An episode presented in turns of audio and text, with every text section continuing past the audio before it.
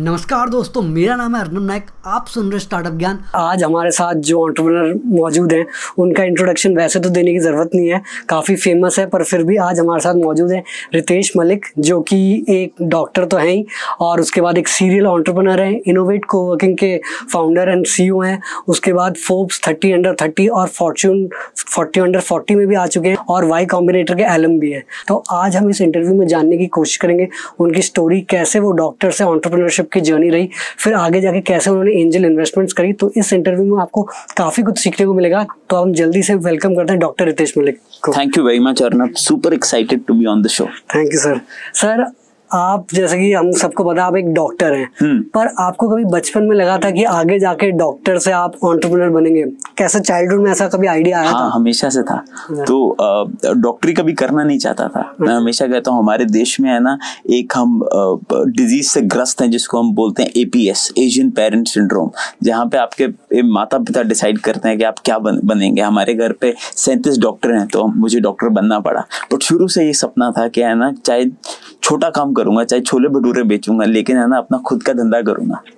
तो सर, जब आप अपने मेडिकल स्कूल गए तो उसके बाद आपने और अपने फिर आपको डिग्री मिली, तो उसके बाद आपने कैसे डिसाइड किया कि यार आप एंटरप्रेन्योरशिप करते हैं? क्योंकि यार तब तो आपको इतना ज़्यादा नॉलेज भी नहीं होगा या इस लाइन में थोड़ा आइडिया नहीं होगा, तो क्या आपने अपने मेडिकल स्कूल में ऐसा कुछ अलग किया जिससे कि तो आप ये पाथ ले? मेरा मेडिकल स्कूल एक गाँव में है, तमिलनाडु का और केरला का बॉर्डर है, कॉल्ड तेनी, जहाँ वीरप्पन और इन सब की तस्कर बेल्ट है, नीलगिरी फॉरेस्ट में था। तो वहाँ जाके ये देखा हिंदुस्तान दिल्ली, बॉम्बे और बैंगलोर नहीं है, हिंदुस्तान है। वो गाँव हमारे जो 7 लाख गाँव है वो एक्चुअल हिंदुस्तान है और वो अपॉर्चुनिटी का महासागर है हिंदुस्तान। हम एक ऐसे ब्रोकन कंट्री के पार्ट हैं जहाँ पर हर आप ज़रा सा आगे बढ़ें आपको अपॉर्चुनिटी दिखेगी। कहीं पे सैनिटेशन की प्रॉब्लम है, कहीं पे प्रॉपर इंटरनेट नहीं आ रहा, लाइट नहीं आ रही। आज भी जो हम कहते हैं हमारा NCR, नेशनल कैपिटल रीजन के 100 किलोमीटर के रेडियस के अंदर आपको ऐसे ऐसे गांव मिल जाएंगे जिन्होंने आज तक बत्ती नहीं देखी। ये देखिए हम कितनी विडम्बना है, एक जगह बत्ती का इतना दुरुपयोग हो रहा है और एक जगह बत्ती लोगों ने देखी ही नहीं है। तो हमने ये देखा कि देश के अंदर इतनी अपॉर्चुनिटी है। मेरे को नहीं लगता कोई भी ऐसा डेमोक्रेटिक मुल्क होगा जहाँ पर इतनी ज़्यादा होगी। तो मैंने सोचा कि एक डॉक्टर बनके मैं 50, 60, 100 मरीज देख सकता हूं एक दिन में, लेकिन टेक्नोलॉजी, स्केल और देश की अपॉर्चुनिटी के माध्यम से हम लोग बहुत बड़ा इम्पैक्ट क्रिएट कर सकते हैं। सो उस थॉट से धीमे धीमे अपनी मेडिकल लाइन से अलग हटा, काफ़ी कॉलेज को बंक किया, लंदन गया, सीखा वहाँ पर, मार्केटिंग के छोटे छोटे कोर्सेज किए और देखा कि हिंदुस्तान में बहुत ज़्यादा अपॉर्चुनिटी है। तो धीमे धीमे गलतियां करना चालू किया, सीखना चालू किया। जैसे आज आप एक वीडियो कास्ट बना रहे हैं, उस टाइम पे आर्टिकल्स बहुत फेमस थे, मीडियम करके एक प्लेटफॉर्म था, उसको पढ़ना चालू किया, लोगों से बात करना चालू किया और ये सोचा कि जो मुझे वही करना है जो मेरे बैचमेट्स कर रहे हैं ना, उसका उल्टा करना है। अच्छा। जो वो कर रहे हैं ना, तो मैं वैसे ही बन जाऊंगा। और मैं अपने जो यूनिवर्सिटी के सीनियर्स थे जो 30 साल पहले आए थे मेरी यूनिवर्सिटी में, मैं उनसे मिलने गया और मैंने कहा ये जो इन्होंने किया ना, मुझे ये नहीं करना, कुछ अलग करना है, कुछ अलग करना है। क्योंकि वो वही थे जो वही 100 मरीज देखते थे दिन के। वो अपनी है ना टनल विजन में चल रहे थे, उनको नहीं पता कि दुनिया में क्या चल रहा है, उनको नहीं पता कि ये टेक्नोलॉजी क्या होती है और टेक्नोलॉजी के माध्यम से वो कितना इम्पैक्ट क्रिएट कर सकते हैं। And the worst part is, उनको ये लगता है कि जो वो कर रहे हैं उनसे ज़्यादा इम्पैक्टफुल काम कोई हो ही नहीं सकता। सो वो वहाँ से एक इनलाइटेंड मोमेंट चालू हुआ। तो सर, जैसे कि आपने बताया आपके फैमिली में 37 डॉक्टर्स थे, तो जब आपने शुरुआत करी एंटरप्रेन्योरशिप की अपनी जर्नी, तब पेरेंट्स ने सपोर्ट किया या कुछ प्रॉब्लम्स आई या कैसा? तो जब चालू किया तो सपोर्ट नहीं किया। अच्छा जी। लेकिन उसके बाद खूब सपोर्ट किया, बिकॉज एंटरप्रेन्योरशिप एक दरिया है, बहुत मुश्किल है। आप ऑलमोस्ट हर दूसरे दिन है ना, आप सोचते हैं कि आप ये क्यों कर रहे हैं, because you are running against the tide बहुत। और मेरे को है ना, चाहे सक्सेसफुल हो चाहे फेल्ड हो, एंटरप्रेन्योर्स के लिए बहुत रिस्पेक्ट है। जो आदमी खुद का बिजनेस चला रहा है ना, चाहे वो एक फ्रीलांसर ही क्यों ना हो जो 20,000 रुपये महीने का कमा रहा हो, बहुत हसल है। और देश का बैकबोन, अगर आप देखें, अगर हम देश के बैकबोन की बात करें, वो है स्मॉल एंड मीडियम एंटरप्राइजेस। वो लोग जो कि है ना हमारे देश का उत्पादन का 76% है आज, और वो एंटरप्रेन्योरशिप का जो बैकग्राउंड है ना, वो बड़ा हसल वाला है। तो जब आप तकलीफ में होते हो तो फैमिली तो हमेशा आपके साथ होती है, बट जब चालू करने का सोचा तब कोई नहीं मानता। तो सर आपका जो पहला स्टार्टअप था वो आपका क्या स्टार्टअप था और आप कब शुरू किया आपने? पहला स्टार्टअप एडस्टक के नाम से था, ये 2012 में शुरू किया था। मैं उस टाइम पे गंगाराम हॉस्पिटल में काम कर रहा था एंड मेरा को फाउंडर था Abhishek and it was his dream child. I was a part of that startup and that really helped us out to actually scale and made me learn के स्टार्टअप में क्या क्या गलतियां हो सकती हैं, क्योंकि स्टार्टअप्स का क्या है, आप जब भी कुछ भी चालू करते हो आप गलतियां खूब सारी करोगे और गलतियां करना सबसे ज़्यादा आसान तरीका है वेल्थ क्रिएट करने का। तो सर वो फिर आपके पहले स्टार्टअप में आपने क्या किया, मतलब एग्जिट ले लिया या फिर क्या हुआ उसके बाद उस स्टार्टअप का? So we were in the business of augmented reality. उस टाइम पे हमारे देश का ऑलमोस्ट 90% कवरेज इंटरनेट का 2G से आता था and Abhishek had built an app called Alive, which was a product by AdStuck and which was finally taken over by Times of India. And वो पूरे प्रोसेस में बहुत सीखने को मिला हम लोगों को। And उस टाइम पे समझ में आया डिजिटल मार्केटिंग क्या होती है, उस टाइम पे समझ में आया कि मार्केटिंग होती कैसे है, डिस्ट्रीब्यूशन क्या होती है, प्रोडक्ट फंडामेंटल्स क्या होते हैं और प्रोडक्ट सुप्रीमेसी कैसे बनाते हो आप, और एक नए नीश में जाके आप कैसे एस पोजिशन हासिल करते हो। तो धीमे धीमे करके और उसी टाइम पे सत्यन विनीत सर इन सबसे मुलाकात हुई तो बहुत सीखने को मिला।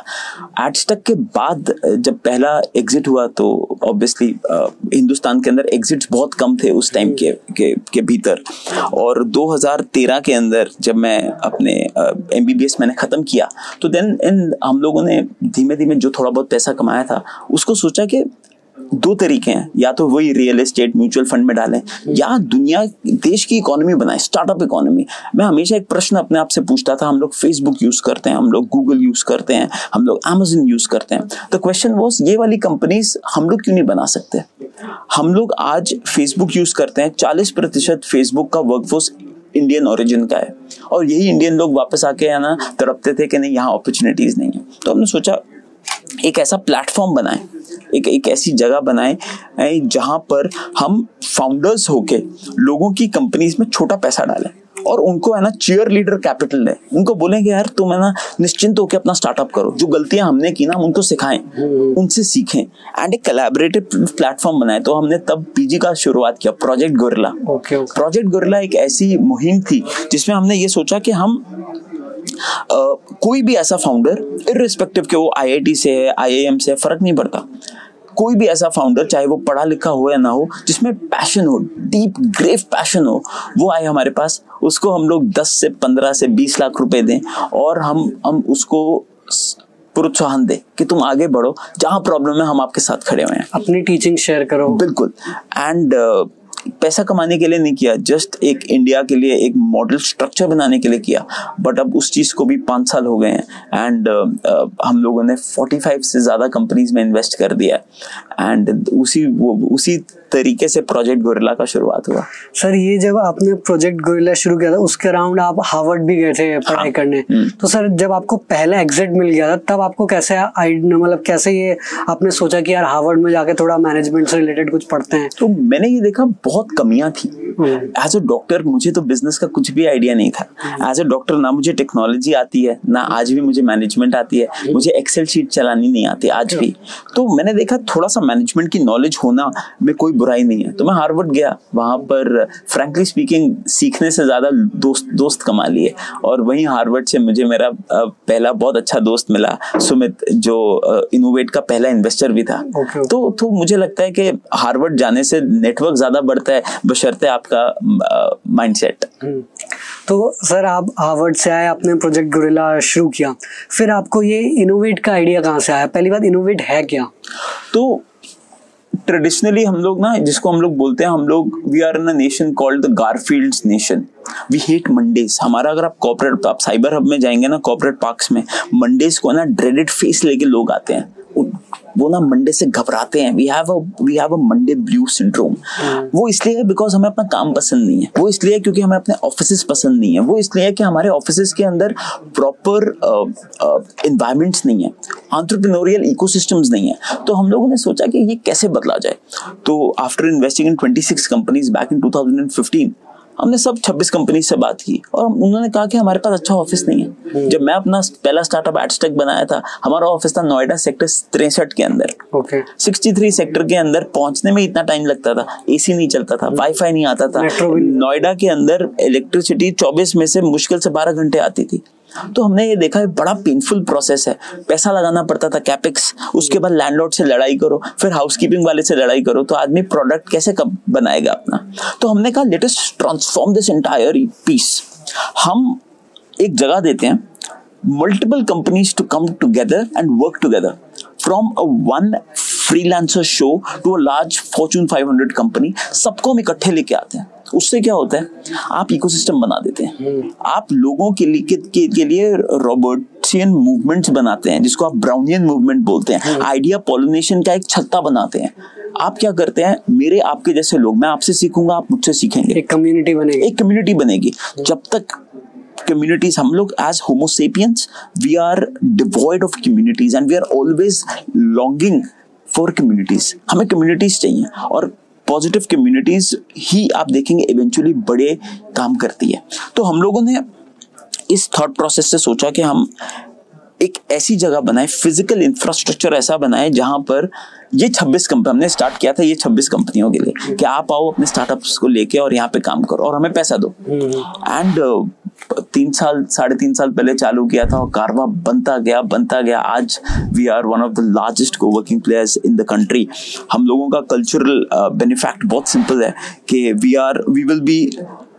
we will be in affordable yet aspirational segment of India. We do not copy from anyone. We focus on our own designs. We focus on building our own Indian native communities and making sure we take a lot from our tradition. छोटा सा example है, हमारा एक hashtag बहुत viral होता है called नारियल फोड़ो। Okay. वो hashtag क्या है, जो भी customer हमारे पास सबसे पहला आता है हम उसको एक थाली देते हैं, हम उस थाली के अंदर उसको एक कोकोनट देते हैं, टीका देते हैं और वो आके हमारे यहाँ पे हर चीज शुभ शुरुआत एक नारियल फोड़ने से होती है। तो हम लोगों ने वो ट्रेडिशन को आगे लिया और बिजनेस की शुरुआत नारियल फोड़ने से, उसके बाद हम उनको यहाँ पर सब कुछ देते हैं। आप सोचिए, आपको आप इनोवेट में आए, आपको 1 घंटे से लेकर 9 साल तक के लिए ऑफिस मिलेगा एंड यू आर फ्लेक्सिबल। जब कॉन्ट्रैक्ट करना है कॉन्ट्रैक्ट करो, जब एक्सपैंड करना है आप एक्सपैंड करो। Why to pay lease and to have the headache of managing AC, Wi-Fi, housekeeping on a daily basis. सीधा plug and play option होगा। बिल्कुल। तो सर अभी जैसे आपका जो पहला इनोवेट का सेंटर था सीपी में राम, और सीपी जैसे कि आप जानते हैं बहुत एक्सपेंसिव प्लेस है, तो आपको इनिशियल फंड, क्या आपने फंडिंग उठाई, तो इनिशियल फंड्स कहाँ से मिले? पहला तो थोड़ा सा खुद का पैसा डाला, थोड़ा सा पिताजी से लिया, और उसके बाद जब पैसे की जरूरत हुई तो सुमित से लिया जो हमारे पहले इन्वेस्टर थे। उसके बाद वाई कॉम्बिनेटर से लिया, उसके बाद विजय से लिया। सर ये वाई कॉम्बिनेटर मतलब आप वन ऑफ द शुरुआत के फर्स्ट स्टार्टअप्स थे जो वाई कॉम्बिनेटर में गए। वाई कॉम्बिनेटर जैसे कि सब जानते हैं एयरबीएनबी, फेसबुक, इन सब में इन्वेस्ट कर चुका। तो आपकी वो जर्नी कैसे रही, आपने कैसे वो अप्लाई किया और तो क्या उन्होंने देखा आपने? तो एक आर्टिकल था जिसमें लिखा हुआ था why it's 10 times harder to get into Y Combinator than into Harvard. And हम इंडियन एंटरप्रेन्योर्स थोड़े फिनिकी होते हैं, उनको लगता है कि नहीं यार ये तो अगर ये है मुश्किलात तो इसको है ना पार करने की कोशिश, चैलेंज की तरह लेके सो अप्लाई किया और पता नहीं उनको क्या पसंद आया। मैं खुद है ना क्वेश्चन मार्क में था, but within a month they selected us and we were India's first non tech company to be a part of YC and that has been an amazing experience. So sir वही Y Combinator का experience क्या था, क्या आपने सीखा, मतलब Harvard में आपने मैनेजमेंट सीखा? हार्वर्ड और वाई कॉम्बिनेटर दो चीजें अपार्ट हैं, मतलब इन्होंने इनके इनक्यूबेटर जो बहुत फेमस है उसमें आपने क्या क्या सीखा? तो यहाँ पर ना they teach you real life MBA. So यहाँ पे एक मॉड्यूल जैसे होते हैं. You have entrepreneurs like Mark Zuckerberg coming to you and talking to you for 3 hours. Okay. You have people like Andrew Mason. जो मतलब जो हमारे लिए dream entrepreneurs हैं वो सब लोग आते हैं और आपसे बात करते हैं. Actually में scale किया. Actually और वो ऐसी बातें करते हैं. वो मोबाइल वोबाइल सब बंद करवा देते हैं जो कोई रिकॉर्ड नहीं कर सकता. और वो ऐसी बातें आपको बताते हैं जो कि these things are very personal to that entrepreneur. और आपको लगता है अगर एंड्रयू मेसन ने ग्रुपऑन बना दिया इतनी मुश्किलात होने के बावजूद तो रितेश मलिक तू इनोवेट क्यों नहीं बना सकता. तो वो ना बेसिकली वो हौसला इतना ज्यादा दे देते हैं. और प्लस उसके बाद वो कल्चर वो सिलिकॉन वैली का ग्रोथ माइंडसेट, क्योंकि यहाँ पे बैठ के है ना वी आर ना रैट्स रेस. हमें लगता है कि अगर हमने जब मैं यहाँ पे था हमारा कनॉट प्लेस का 100 सीटर का सेंटर था. हम तब सोचते थे कि अगर हम लोग 500 सीट बना ले 5 साल के अंदर तो बहुत बड़ी फीट हो जाएगी. वहां पर जब हमने ये वाली बात बोली तो सब हंसने लग गए. उन्होंने कहा पागल हो गए, 500 नहीं बनानी है, ये सोचो 5 मिलियन कैसे बना सकते हो, 5 लाख कैसे बना सकते हो, 5 नहीं 2.5 साल के अंदर. तो वो स्केल और ह्यूमन बींग्स की एक खासियत है, जो आप सोच लो वो आप पालोगे. शिद्दत से आप कोई भी चीज सोच लो वो आपको मिल जाएगी. तो हम लोगों ने अपना विजन को एक्सपैंड किया वहां पे और धीमे धीमे करके स्केल माइंडसेट को सीखा and started hiring the best and the best people and things led on. तो सर जैसे आपने इनोवेट बना लिया, आपने बहुत अच्छा ऑफिस बना लिया, पर शुरुआत में आपके जो इनिशियल जो स्टार्टअप्स जो काम किए वो क्या सारे आपके फंडेड कंपनीज थे या आपने इनिशियल जो क्राउड कैसे लेके आए? अभी तो जैसे सबको पता इनोवेट बड़ा इंटरेस्टिंग हुआ. एज एन एंटरप्रेन्योर आप बड़े ऑप्टिमिस्ट होते हो, इन्वर्स पैरानॉइड होते हो, पॉजिटिव फील करते हो कि अगर आपने कोई चीज चालू की तो 2 मिनट में बिक जाएगा. हमने पहला कैंपस लॉन्च किया और 3 महीना लग गया, हमारे को एक भी सीट नहीं बिकी. तो बड़ा मुश्किल कि लोगों को उस टाइम पे कोवर्किंग के बारे में पता ही नहीं था. तो लोगों के पास गए, उनको बताया कि आप हमारे साथ सीट ले लो. कहते हम सीट क्यों लेंगे, हम अपना ऑफिस खोलेंगे. तो धीमे धीमे करके 3 महीने हो गए और उस टाइम पे बड़ा मोरल डाउन हुआ. तो बट एज एन एंटरप्रेन्योर आप जुगाड़, हिंदुस्तानी एंटरप्रेन्योर के दिमाग में हमेशा है ना एक कीड़ा होता है कि किस तरीके से उस चैलेंज को सॉल्व करें. तो हमने देखा आर्टिफिशियल स्कैरसिटी बनाना बड़ा इंपॉर्टेंट है.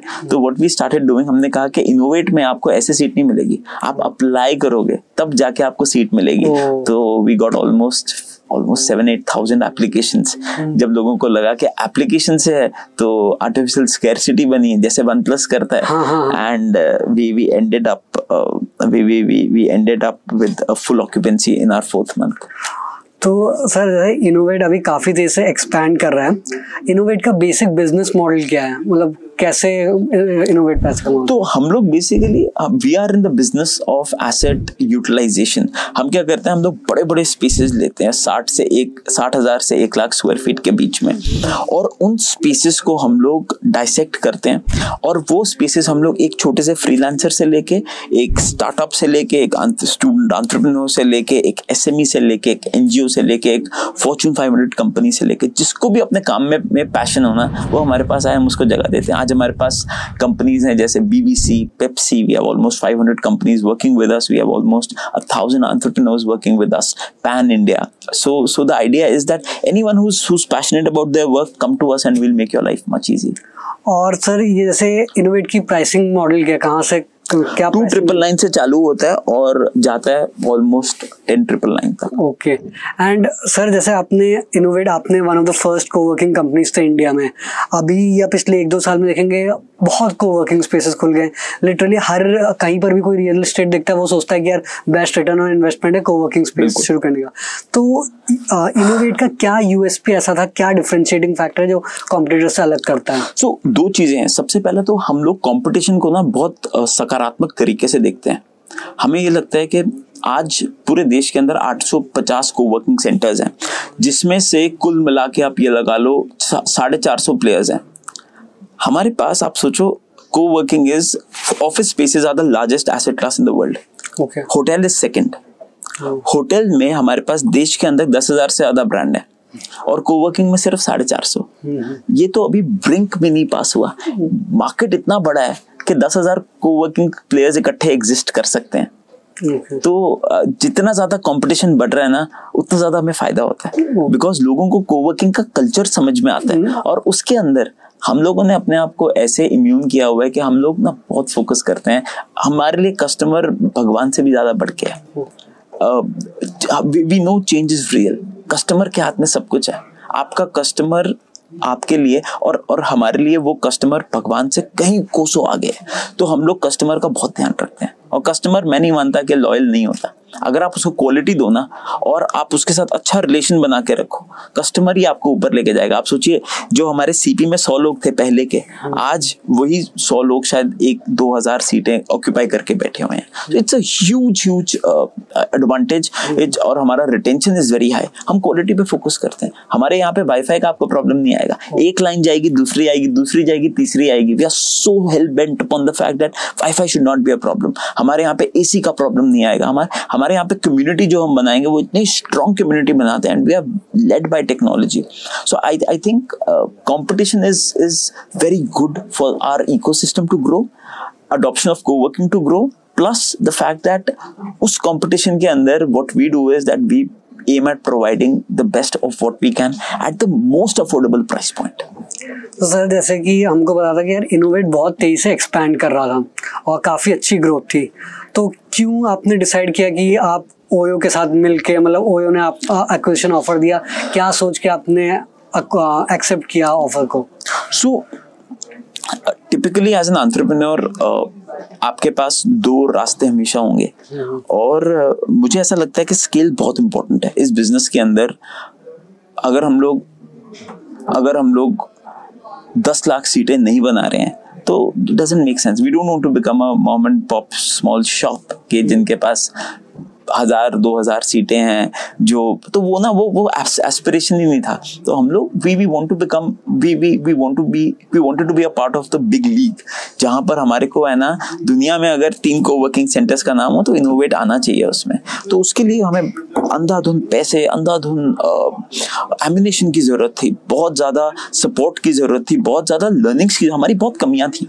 हम लोग क्योंकि एक एंटरप्रेन्योर हूँ, बट क्योंकि डॉक्टर हूँ तो बहुत सारी चीजें जो नहीं आती, उन कमियों की वजह से है ना मुझे लगता था कि कहीं ऐसा ना हो कि वो ड्रीम हमारा टॉप 3 में आने का है ना डिसॉल्व ना हो जाए। तो उसकी वजह से हमने सोचा कि we will take help from a larger player which is backed by a huge player like SoftBank. And अगर आप दुनिया में बात करो, ओयो के जैसा पूरी दुनिया में रियल एस्टेट एग्रीगेटर है ही नहीं। The kind of growth that they have taken in the past 6 years, आज ओयो 10 लाख कमरों का एक पोर्टफोलियो लेके चल रहा है अक्रॉस 800 शहर, across 80 countries. It's a huge, huge portfolio, and the beautiful part is it was born right here in Gurgaon. So the idea was that we need a partner जिसको इतनी नॉलेज हो capabilities में। तो अभी जैसे sir आपका आप कई सारे एंजल इन्वेस्टमेंट्स करते हैं, और अगर हम आपके पोर्टफोलियो देखें, आप हेल्थ केयर में, टेक में, मीडिया कंपनीज में और भी कई डिफरेंट फील्ड्स में, तो आपका कैसे आप एक स्टार्टअप को एवेल्युएट करते हैं? क्या चीज़ एक स्टार्टअप में होनी चाहिए जो आपको अट्रैक्ट करती है कि हाँ यार इनमें इन्वेस्ट करें? सो ऑनेस्टली बड़े सारे ऐसे एंटरप्रेन्योर के ना दिमाग में हमेशा आइडिया आता है। आप स्टारबक्स जाते हो तो आपको लगता है ये वाली कॉफ़ी बेटर हो सकती थी। तो मेरे भी दिमाग में बहुत सारे आइडियाज़ आते हैं। जिस आइडिया को अच्छा लगता है, और मैं हर आइडिया तो खुद कर नहीं सकता, तो जिस आइडिया में मुझे अच्छा लगता है कि नहीं ये वाला एक बड़ा प्रॉब्लम है, ये अगर कोई सॉल्व कर दे तो बड़ा मजा आ जाए, तो उस आइडिया में हम लोग पैसा लगा देते हैं। प्लस एंटरप्रेन्योर के साथ ना एक बॉन्डिंग अच्छी होनी चाहिए, क्योंकि we are not investing for our returns. 3-4-5 साल का तो रिटर्न का सोचते भी नहीं, जब हम इन्वेस्ट करते हैं 10 साल के रिटर्न का के बारे में सोच के करते हैं। And we want to be founder friendly, insanely founder friendly. ऐसा होना चाहिए कि फाउंडर आपका स्टार्टअप बंद भी हो जाए ना, अगर आप एथिकली अगर आपने स्टार्टअप आपका नहीं चल पाया तो कोई प्रॉब्लम नहीं है, we help you out to close it also, we reinvest in you. तो अभी जैसे सर आपके Innov8 के फ्यूचर प्लान्स के, आप जैसे एक्वायर हो गए, अभी एक्सपेंशन मोड में है, पर वैसे आपके फ्यूचर प्लान्स के क्या आप को लिविंग स्पेस में एंट्री मारेंगे, आप प्योर फोकस कोवर्किंग में रहेगा, फ्यूचर प्लान्स क्या Innov8? So honestly future plans किसी को नहीं पता होते, but the idea is that अभी we are living in the moment, we are focusing only and only for the next 1 year, and that is, उसमें कोई को लिविंग नहीं, कोई कुछ नहीं, पूरा फोकस है हिंदुस्तान को Innov8 से पेंट कर दो, और इतने अच्छे क्वालिटी प्रोडक्ट्स बनाओ एट चीपर प्राइस पॉइंट्स। ऐसा होना चाहिए कि सर एक ये डाउट है, आप चीपर प्राइस फंड इसीलिए ला पा रहे क्योंकि आपके पास ओयो का फंडिंग है, या मतलब पहले जैसे नहीं, उसकी वजह से नहीं, हम लोग चीपर प्राइस फंड इसलिए लेके आ पा रहे हैं बिकॉज हमारे पास स्केल आ गया। हाँ, क्योंकि 299 में ऐसा स्पेस मिला, इट्स लाइक अनइमेजिनेबल। तो वही हम लोग ना, हम अपने आप को है ना हमेशा क्वेश्चन करते रहते हैं that how do we make sure that Hindustan का एवरेज मिडिल क्लास या लोअर मिडिल क्लास बच्चा स्टूडेंट एंटरप्रेन्योर हमारे को यूज कर सके aspirational product at a job dropping price point, that is the theme, that is the narrative that we want to go out with and वो इसलिए आ पाता है because जब आपका scale होता है ना आपके पास leverage बहुत ज़्यादा आ जाती है। आज हम लोग जब हम कोई जगह कंस्ट्रक्ट करते हैं, पहले अगर हमारे को पर स्क्वायर फीट 100 रुपए लगता था, आज हमें शायद 50 रुपए लगता है because of the scale that we are at. वो आप बेनिफिट्स कस्टमर्स को प्रोवाइड। तो अभी आपका पूरा फोकस है कि biggest and best coworking space in India बनाने का। बिल्कुल। और सर आपके अपने फ्यूचर प्लान्स क्या, आप क्या देखते हो? अभी आपने एंजल इन्वेस्टिंग भी कर रहे हो, इनोवेट भी चला रहे हो, आपने अपने फ्यूचर प्लान्स क्या देखे हैं? अभी तो ऑनेस्टली बिल्कुल आइडिया नहीं है, अभी तो पूरा फोकस इनोवेट के ऊपर ही है एंड उसके बाद जहाँ भगवान लेके जाएगा। तो अब दोस्तों हम रैपिड फायर राउंड में जाते हैं जिसमें हम जानने की कोशिश करेंगे रितेश मलिक सर के एंटरप्रेन्योरशिप से रिलेटेड थॉट्स। तो सर आपके हिसाब से कौन एक एंटरप्रेन्योर होता है और एंटरप्रेन्योरशिप क्या है? मेरे हिसाब से एंटरप्रेन्योर वो है जो एक जेन्युइन लार्ज स्केल प्रॉब्लम को अटैक करे और उसको है ना गुरिल्ला वॉरफेयर से एक ऐसे वैल्यू प्रोपोजिशन लेके आए जो बहुत ज्यादा सस्ता हो, जिसकी अडॉप्शन मार्केट में जबरदस्त हो जाए। वो मेरे हिसाब से बहुत ही एक अच्छी सटीक डेफिनेशन है एंटरप्रेन्योरशिप की। अब तो स्टार्टअप बेसिक्स में जाते हैं सर, आइडियाज अच्छे कहाँ से आते हैं, मतलब अच्छे आइडियाज आते कहाँ से? क्या गलतियां करके, चालू करके, कुछ भी आइडिया, कोई भी आइडिया है आप चालू करो, आप गलतियां करोगे ना वो आइडिया रिफाइन होते जाएगा। आप कहाँ से, मैं विजय भैया से बात किया था एक बार जब मैं छोटा था, जो पेटीएम के फाउंडर, उन्होंने बड़ी अच्छी बात बताई।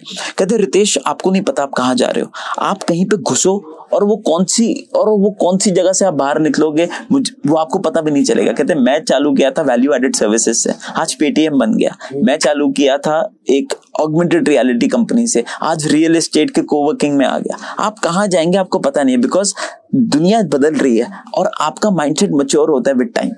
तो वंस यू गेट इनसाइड उसके बाद आप एक्सप्लोर करके। बहुत सारे लोग हैं, मैं उनको हमेशा डांटता हूँ, बहुत सारे लोग हैं जो आते हैं मेरे पास और कहते हैं कि मैं वेट कर रहा हूँ। हाँ। आइडिया वैलिडेशन का, उनका वेट मत करना करो। वही सर एक क्वेश्चन रहता है कि आपको पता कैसे चलता है कि यार आपका आइडिया अच्छा आइडिया है, मतलब टेस्ट करते करते ही आप सीखते हो। आप चालू तो करो, आप फेल तो हो, लोग फेल नहीं होना। हमारे हिंदुस्तान के अंदर हमारा एजुकेशन सिस्टम हमें फेलियर से बचाने के लिए, हमें रिस्क अवर्स बनाता है, हमें तभी है ना हमेशा डांटते हैं कि नहीं नहीं नहीं आप फेल अगर हो गए। और हमारे देश के अंदर फेलियर से लोग इतना घबराते हैं। एक जो अच्छी चीज हुई है वो ये हुई है, चंद्रयान 2 के बाद हमारे देश ने फेलियर को पहली बार स्केल पे एक्सेप्ट किया। गांव का आदमी भी है ना सराहना कर रहा है इसरो की। फेलियर को एक्सेप्ट जब तक नहीं करेंगे ना तब तक ग्रोथ नहीं हो पाएगी। अब जैसे सर आपके स्टार्टअप में भी अच्छे आपको को फाउंडर मिले तभी आप इतना स्केल कर पाए, तो यूजुअली एक अच्छा को फाउंडर कैसे मिलता है, कहाँ आपको मिलने के चांसेस हैं आपके वर्क में या काम? ये मुझे लगता है कि दोस्तियां बनाते जाओ, कहीं ना कहीं कुछ ना कुछ होता रहेगा। दोस्ती या ना को फाउंडर बनाने के लिए मत बनाओ, दोस्ती बनाओ दोस्ती के लिए। वो अपने आप किस चीज में तब्दील हो जाए जो आप सोच भी नहीं सकते, दोनों के आइडिया मैच करके। बिल्कुल। और सर जो इनिशियल जो फाउंडिंग टीम होती है वो बहुत इंपॉर्टेंट होती है एक स्टार्टअप के सक्सेसफुल बनाने के लिए, तो इनिशियल फाउंडिंग टीम कैसे अच्छी बनाए क्योंकि यार तब आपके पास इतने पैसे नहीं होते। कल्चर वो आपका काम है, वो फाउंडर का काम है। कल्चर इतना स्ट्रिंजेंट होना चाहिए, it should be so pious कि वो कल्चर ही है ना सब कुछ आके डिफाइन करे। आपका विजन मिशन इतना स्ट्रांग हो कि सारी। और कल्चर, एथिक्स, आप है ना एथिक्स के साथ गलत नहीं जा सकते। Never screw over another human being, it's a round clock, it will always come back. और अब थोड़े कॉमन डाउट्स के बारे में पूछ लेते हैं सर, आपने भी ऐसे मैनेजमेंट करा हार्वर्ड से, क्या एमबीए जरूरी है एंटरप्रेन्योर बनने के लिए? नहीं, मैंने एमबीए नहीं किया, मैं छोटा सा कोर्स किया, बट बिल्कुल जरूरी नहीं है। आप नॉर्मल पढ़ाई करके भी नॉर्मल पढ़ाई भी जरूरी नहीं है। अच्छा। और सर एक होता है कि अभी आजकल ये कि हर एक फील्ड ना टेक्नोलॉजी एनेबल्ड हो गया है, तो बहुत फाउंडर्स को लगता है कि यार हमारे उतनी टेक्निकल नॉलेज नहीं है या कोडिंग नहीं आती, उस लेवल फर्क नहीं पड़ता। जैक मा को की स्टोरी पढ़िएगा, उसको टेक का कुछ नहीं पता था, वो टीम ऐसे बनाई। Team building culture is the most important thing for an entrepreneur. और एक भी और बहुत कॉमन डाउट होता है कि फंडिंग कितना इंपॉर्टेंट है एक स्टार्टअप शुरू करने के लिए। लोग एक्चुअली वेट करते हैं कि यार फंडिंग मिले फिर हम जॉब छोड़ के चालू करें। नहीं, वो गलत है। आप कुछ भी चालू करो, आप अपने खुद का पैसा लगाओ, क्योंकि फंडिंग बिना प्रोडक्ट के मिलना बहुत मुश्किल है। हाँ, और एंड में आपको रिटर्न भी करना है। बिल्कुल बिल्कुल। और अच्छा, अभी सर आप आपसे पूछे कि एक स्टार्टअप के लिए 3 बेसिक रिक्वायरमेंट्स क्या है, मतलब ऐसे गुड आइडिया, गुड टीम, आपके हिसाब से 3 ऐसी चीज एक successful startup. Good human being first of all, जो उसको लीड कर रहा हो, ethics are very important. Good human being, उसके बाद अमेजिंग फाउंडिंग टीम, एंड उसके बाद अ लार्ज एनफ प्रॉब्लम, और इन तीनों को जोड़ता हुआ एक ऐसा product. Great companies will always be built on great products. ऐसा प्रोडक्ट बना दीजिए जो ड्रूल वर्दी हो। आदमी का यार क्या बना दिया। जब आप जाते हो ना Starbucks, you feel amazingly good about yourself that Starbucks में आप जा रहे हो। जब आप इनोवेट आते हो ना, हम लोगों की ये लाइब्रेरी है जैसे, हम है ना, ये पूरा हमने इंसुलेट किया हुआ है। हम ऐसी जगह बनाना चाहते हैं जो है ना आदमी कहे कि यार क्या बना दिया आपने। इंस्टाग्राम करे हमारे, we want our consumers to become our customers, our customers to become our brand ambassadors. और सर अगर आप 3 टिप्स दे एक अच्छे एंटरप्रेन्योर बनने के लिए। सबसे पहले है ना, be a good human being, don't screw over, don't take shortcuts, खूब मेहनत करो। सेकंड ये है कि आप ना आप जिसको कहते हैं कि एंकर ढूंढो, और यूजुअली एंकर क्या होता है, एक ऐसी चीज जो आपको है ना मैसिवली डिलीजेंट बना दे। खूब मेहनत, मतलब मेहनत ऐसी है कि अगर 24 घंटे का दिन है ना, तो आप 20 घंटे काम करो, उतना लेवल पे मेहनत करो। और तीसरी ऐसी चीज जो मुझे लगती है एंटरप्रेन्योरशिप के लिए बहुत इंपॉर्टेंट है, वो ये है कि लॉन्ग टर्म गेम है ये। ऐसे मत करो कि and don't enter because you just want to make money. Enter to create impact. Money is always a by product. और कभी आप ऐसे नहीं एंटर कर सकते कि मैं इनोवेट बना रहा हूँ, मेरे को 3 साल के अंदर ओयो या सॉफ्टबैंक को बेचना है। You can not do that. It needs to be मैं इनोवेट बना रहा हूँ, 20 साल की ये विजन है। एक्विजिशन आता है, इट्स अ बाय प्रोडक्ट। नहीं आता तो मैं 20 साल की ये मेरी विजन है, मैं इसको ऐसे चलाऊंगा। सर आप 3 बुक्स जो एंटरप्रेन्योर्स को पढ़नी चाहिए आजकल, अच्छी बुक्स एंटरप्रेन्योर्स के लिए। एक तो मुझे जो बहुत अच्छी लगती है वो लगती है, मैं बहुत बेसिक बुक्स जो मैं पढ़ता हूँ, मेरे जो फेवरेट ऑथर हैं वो है शमी सुख। वो बहुत कम लोग पढ़ते हैं। He is an amazing author. वो वैल्यू बेस्ड एजुकेशन देते हैं। सेकेंड मुझे शिव खेरा बहुत पसंद है। थर्ड मैं I am a big believer of productivity. So एक किताब है मैक्सिमाइजिंग योर डे ऐसे करके, एक किताब है जो पूरा it helps you managing your time. तो आप दिस एंड दैट में हम पूछते हैं कि सर आप अगर फंडिंग और बूटस्ट्रैप्ड, आप इनिशियली क्या फोकस होना चाहिए? Bootstrap. once you make a MVP good product, then you should reach for it. Sir growth versus profitability, शुरुआत में क्या फोकस होना चाहिए? शुरुआत में profitability। अच्छा, शुरुआत because unit economics जब तक नहीं आएगा तब तक growth का कोई फायदा नहीं है। और आपको क्या पसंद है? आप as a founder आप पसंद हो या as a investor? आप कौन सा profession? as a founder। Sir अभी advice में मांगे कि सर usually क्या होता है, एक startup का differentiating factor होता है, उनकी technology क्या है, innovation क्या है, team क्या है। आजकल सर फंडिंग भी एक डिफरेंशिएटिंग फैक्टर हो गया। अगर आपका $1 बिलियन की फंडिंग है, आप for a short period of time market economics change कर सकते हो। तो बहुत शॉर्ट पीरियड, तो उन वेल फंडेड स्टार्टअप के यार आप कंपीट कैसे करोगे? वो बहुत शॉर्ट पीरियड है। अच्छा प्रोडक्ट है ना, यूबिक्विटस होता है, लॉन्ग टर्म होता है, और वो परमानेंट होता है। अच्छा प्रोडक्ट। सर जब आपकी भी इतनी बड़ी एंटरप्रेन्योरशिप जर्नी रही है, जब आप टाइम मुश्किल होता है या चल नहीं रहा होता, जब आप जो चाहते हो, तो आप कैसे अपने आप को मोटिवेट करते हो और कैसे? मेरी एक YouTube पे प्लेलिस्ट बनी हुई है, मैं उसको बार बार सुनता हूँ। वो उसमें मोटिवेशनल गाने मिल्खा सिंह से लेके लक्ष्य के होते हैं। That keeps me on track. और सर जैसे इतनी बड़ी जर्नी में फेलियर्स भी आप फेस करते हो, और जैसे कि आपको पता है इंडियन सोसाइटी नॉर्मली फेलियर के, आपने बताया, अवर्स है, तो फेलियर से आप कैसे टैकल करते हो? The only thing is failure should never, it doesn't matter लोग आपके बारे में क्या सोचते हैं। अगर वो भी आप सोचेंगे तो लोग क्या सोचेंगे, that's it doesn't matter. Failure is a temporary phase, failure is success turned inside out. Failure is actually gets you closer to success. The more you fail, the closer you are to success. बिल्कुल. Sir, जैसे कि अभी जैसा ना हम देखते हैं कि यार WhatsApp इतनी बड़ी कंपनी है, Facebook ऐसी इतनी बड़ी कंपनी, Google, हम चाहते हैं हम उन टाइप की कंपनीज बनाएं. पर आपको क्या लगता है कि इंडिया में किस सेक्टर्स में ज़्यादा opportunity है? Innate sectors, fisheries, agriculture, healthcare, crime. India में बहुत पोटेंशियल है इन सब एरियाज के अंदर. ये कोई एक्सप्लोर नहीं कर रहा. World's largest industry is agriculture. World second largest is health care. No one is doing anything about it. Thank you for listening to us. I hope आपने काफ़ी कुछ सीखा होगा.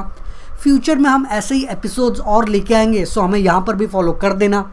Also you can check out our other podcast with some of the awesome entrepreneurs. Thank you.